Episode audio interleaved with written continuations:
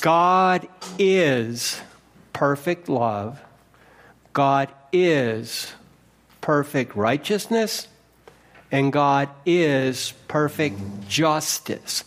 In fact, any positive quality, character quality that we can think of, God is that, that particular quality. For this morning's passage from God's Word in Nehemiah, the three key character qualities of God are love, righteousness, and justice. God's love is sacrificial. And this love is perfectly demonstrated when his son, the Savior, died on a cross. An innocent man taking the failures and shortcomings of all who will ever walk on this earth on himself so that people may be forgiven.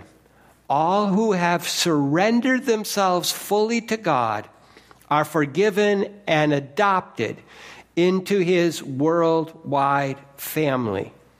And all who do this are now experiencing God's love and joy and peace.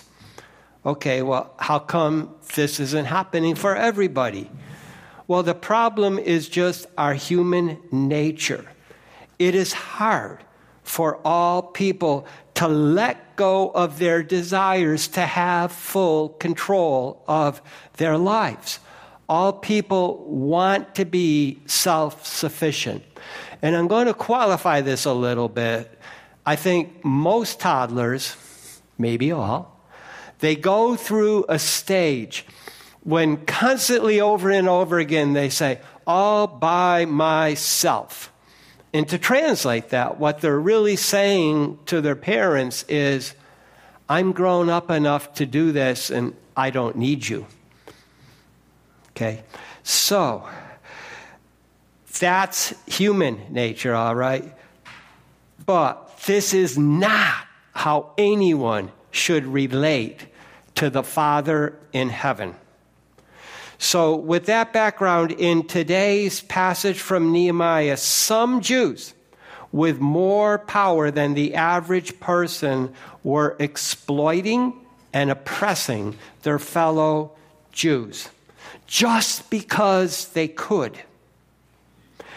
They were breaking the second half of God's instructions, guidelines for living given through Moses, that all of us are to love our neighbors as ourselves.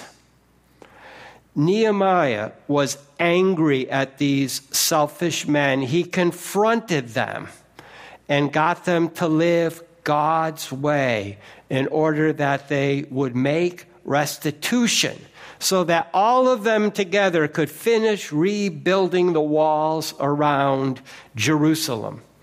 And in our gospel passage, Jesus empowers the 12 disciples to bring both spiritual and physical healing to needy people. So let's go deeper. We'll start with this chapter in Nehemiah, which I will confess to you right now is one of my favorite in the whole book of Nehemiah. And the first half is while rebuilding the wall, some Jews are exploiting their brothers. Nehemiah becomes very angry, accuse them of not walking in the fear of God. And then he requested them to make restoration to the poor. So it starts out during a famine. Poor Jews cry out against their brother Jews who were enslaving them. So now let's go through it line by line. Then it happened, Nehemiah tells us, outcry of the people and their wives great against the Jewish brothers. Now, this word used here is a rather rare and strong word. It is crying from deep distress, the kind of distress that God always hears. The first time we encounter it in Scripture is when Moses went to see the burning bush. And the Lord, the covenant God, said to him, I have heard this cry of distress of my people, and I have come to set them free. Now, there's a division here, and, and, let's not miss this, okay? What makes this extremely horrible, worse than what happened to them in Egypt, where foreigners were oppressing them, here, their fellow Jews are oppressing them. And uh, I remember John DeBrine teaching this often. Proverbs 6. There are seven things that Yahweh hates that offend him. And the seventh and last is dissension or division among brothers. That's what's going on here. Nehemiah continues. Who were saying, Our sons and daughters, and we are many. So let us take grain and let us eat, that we will live. So many of the people facing a food shortage, they're exhorting each other to acquire food. Now, we don't know how, what they meant by that, whether they would work harder, whether they would just take it. But now we continue, who were saying, Some, our fields and our vineyards and our houses, we are pledging as surety, in other words, for a loan, let us get grain in the famine. So, what's happening here? Many people had no resources whatsoever to get grain, so they put up their inheritance in God's land as collateral to borrow in order to acquire grain. Now, there's a lot in Proverbs about not borrowing. This is, to put it mildly and in a modern cliche, it's risky business. Then we come to this third group um, who are saying, We have borrowed silver to pay the king's tribute on our fields and vineyards. Now, they're not done yet. This is just the introduction. But it seems that some who had put up their land as surety um, with their fellow Jews even after they covered their household expenses or after they had covered them, they couldn't cover the taxes that the king was imposing on them and that they owed. So they were borrowing silver coins, the realm of the land, with no collateral whatsoever. And then they go on and they say, Now, the flesh of us and our brothers as their children ours. So they're saying, why this division among the Jews? Why this exploitation? They say, behold, we are subjecting our sons and daughters, our children to servanthood. And then here's something that's really powerful that I missed all until this week our daughters being subdued and not in our power to act.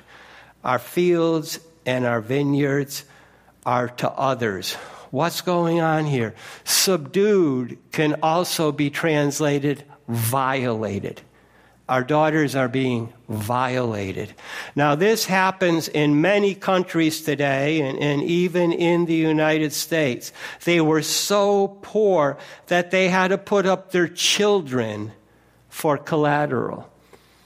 And human nature being what it is, and there is perversion, we, we can't deny it. What was happening was their daughters were being used for what we would now call sex trafficking. So we need to understand this is not a new scourge upon the earth. It's as ancient as the days of Nehemiah, five centuries before Christ. Now, uh, when I realized that, it just woke me up. I never thought of that or realized it. That's horrible. But even beyond that, these people have lost their inherited, God given property. You can't be any more destitute, and it's not a foreigner, it's their own brothers. So Nehemiah becomes very angry at these exploiters and said they're not walking in the fear of God. And he asked them to fully restore what they have taken from the poor. So, continuing on with the text. Then, exceeding anger to me when I heard the outcry and the words, and then I considered in my heart and contended with the nobles and rulers and said, Usury from his brother you all are exacting. And I called a great assembly. That meant everybody in Jerusalem had to come. He had something to say to them. Now, when Nehemiah heard these people's cry of distress, and I believe God stirred Nehemiah just as he stirred Moses to be the deliverer here because powerful Jews exploited their brothers. His anger was greatly kindled. So he strongly moved against the evil. Now, when it comes to usury, um, Yahweh strictly forbade this, and you can find it in Exodus, Leviticus, and Deuteronomy. It fills the Torah. Then I said to them, We bought back our Jewish brothers that had been sold to the nations. And you all will sell your brothers as to us they were sold, so we redeemed them. Why are you exploiting them? Then they were silenced and did not find a word. See, these people are inconsistent, but let's not get on them when I sit down and get quiet for God, He shows me plenty of inconsistencies in me.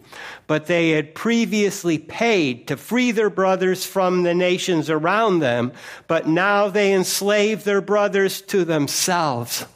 This is inexcusable disobedience of God. I don't have time, but I remember once talking about the difference between inexcusable and unforgivable. And let's thank God that even what's inexcusable can be forgiven in Jesus. Then we're told they were silent.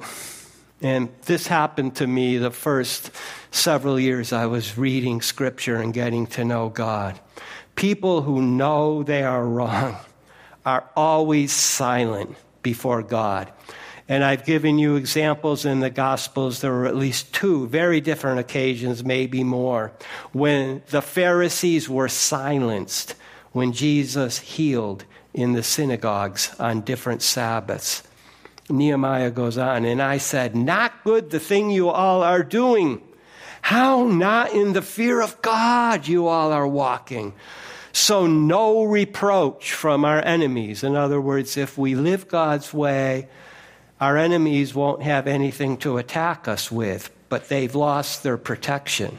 So again, he's reminding them what they are doing is not good. And then he brings in the fear of God and he questions their lack of walking in worship to God in faithful obedience by helping the poor and needy. In fact, it's so bad, he's saying the pagan nations around us who don't even know God treat their poor and needy better than some of you all are treating ours. And then he goes on, also I, my brothers and my servants, yes, we're lending to them, but they were doing it freely. Let us please forsake usury. We must today restore fields, vineyards, olive yards, and houses, and the hundred silver and the grain wine oil you all are exacting from them. So let's handle the easy part first. Nehemiah commands the full restitution of all they have taken from their brothers, as in the Jubilee year in Leviticus. Now, the way this is worded in every translation I looked at, it says hundredth. Uh, but I read in a commentary that at this time the Persians were charging 100% interest per month. Okay? Compounding at double per month. So if you borrowed $100 from a Persian, by the end of the year you'd owe about $2,000. And I think that there's no mistake here. 98% of the time plus, the King James people translated this 100. Now, maybe they weren't quite as high as the Persian 100 per month. Maybe it was double per year or whatever it is. But this is exorbitant interest. And I like what one of the commentators said. If they were only charging 1% interest, do you think Nehemiah would have blown a gasket and get extremely wroth and angry. What they were doing was just unthinkable, as bad as the pagans. And Nehemiah makes these commands of these evil Jews because God's people will help the needy among them. That's what God wants. So then they said, and here God used Nehemiah to bring about a victory and a change. We will restore, and from them we will seek nothing. Thus we will do as thou art saying. And Nehemiah says, Then I called the priests, and then I charged them to do according to this word. So they'd made a verbal pledge, but they haven't followed through yet. Before God's priests, the, the, those who are exploiters, who are doing this to their fellow Jews, they pledge they will correct every wrong they have committed. Um, now, 150 years earlier, if you read Jeremiah, the Jews in the days of Zedekiah, the last king before the captivity in Babylon, made the same pledge. Now, they broke it, and that's why they spent 70 years in Babylon and why they're still oppressed. But then Nehemiah says, Also I had shaken out from my lap. That means he shook his robe and then I said, So God will shake out every man who will not perform this word from his house in labor, meaning he will be homeless and won't be able to earn a living. And so he will be shaken out and empty.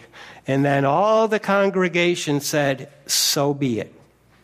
And they praised Yahweh.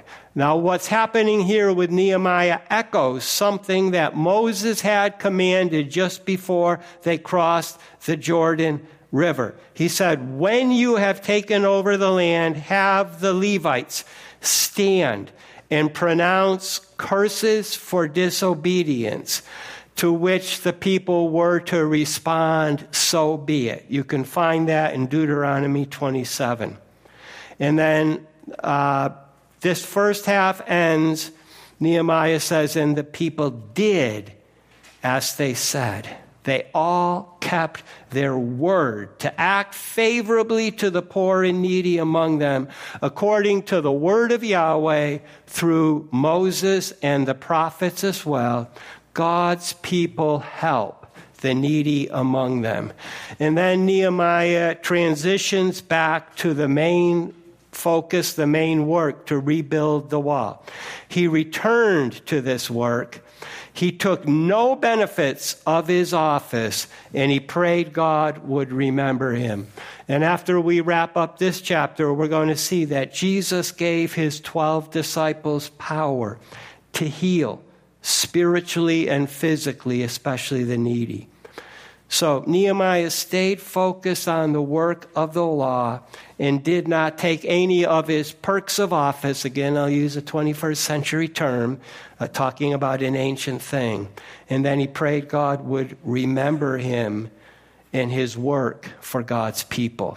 So he says, From the day I was commanded to be governor in Judah, from the 20th year through the 32nd year of Artaxerxes, king, 12 years, I and my brothers, the bread of the governor I did not eat. So Nehemiah is not saying he didn't eat. Of course he ate, but he forsook the food allowance that would have taken that food from his fellow Jews. Then he goes on, the former governors who were before me were unresponsive to the people and took from them bread, wine, beside 40 shekels of silver, and even their servants lorded it over people. Now, understand, these former governors may not have been Jews because it was the Persian king who appointed them. So these would have been pagans, but still, the poor and needy had been exploited. So then he says, and I, not I did so because of the fear of God. Also, I held fast to the work on the law, and I bought no land. He didn't exploit people. And all my servants were gathered for the work, the work on the wall. So, because of his fear of God, that means his continuing faith to obey God's word, Nehemiah did not buy land from his needy Jewish brothers. Instead, he steadfastly worked to rebuild the wall of God's city with his servants. He looked after the poor and needy as Solomon did, and so did Josiah. And I've already mentioned Psalm 22, and Jeremiah 22 talks about Josiah. God's people help the needy among them. Then the Jews and the officials, 150 men, and coming to us from the nations which were around us, at my table, and which was prepared for one day. So imagine all this food. Uh, I imagine it would feed 150, but one ox, six choice sheep, different kinds of birds, fowl, and every 10 days, wine in abundance. And most of this would have been new wine and not very intoxicating.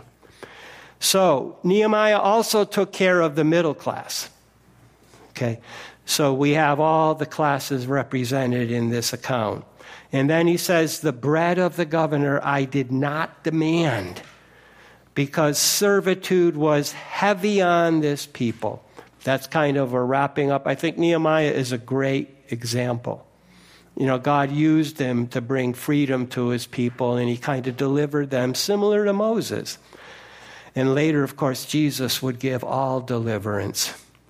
So he gave up his perks of office. Again, that's a modern term. Um, and that's love in action.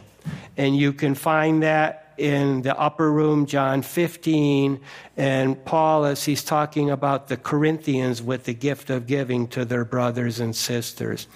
So, as we're wrapping up this Nehemiah passage, let us follow Nehemiah's example of sacrifice so that the poor and needy may keep the fruits of their labor rather than getting stripped away from them. And he prayed, Remember me. As a humble servant, Nehemiah prayed that God would remember him.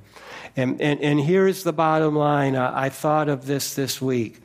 150 years before this, Ezekiel had written something, and Nehemiah is now fulfilling it.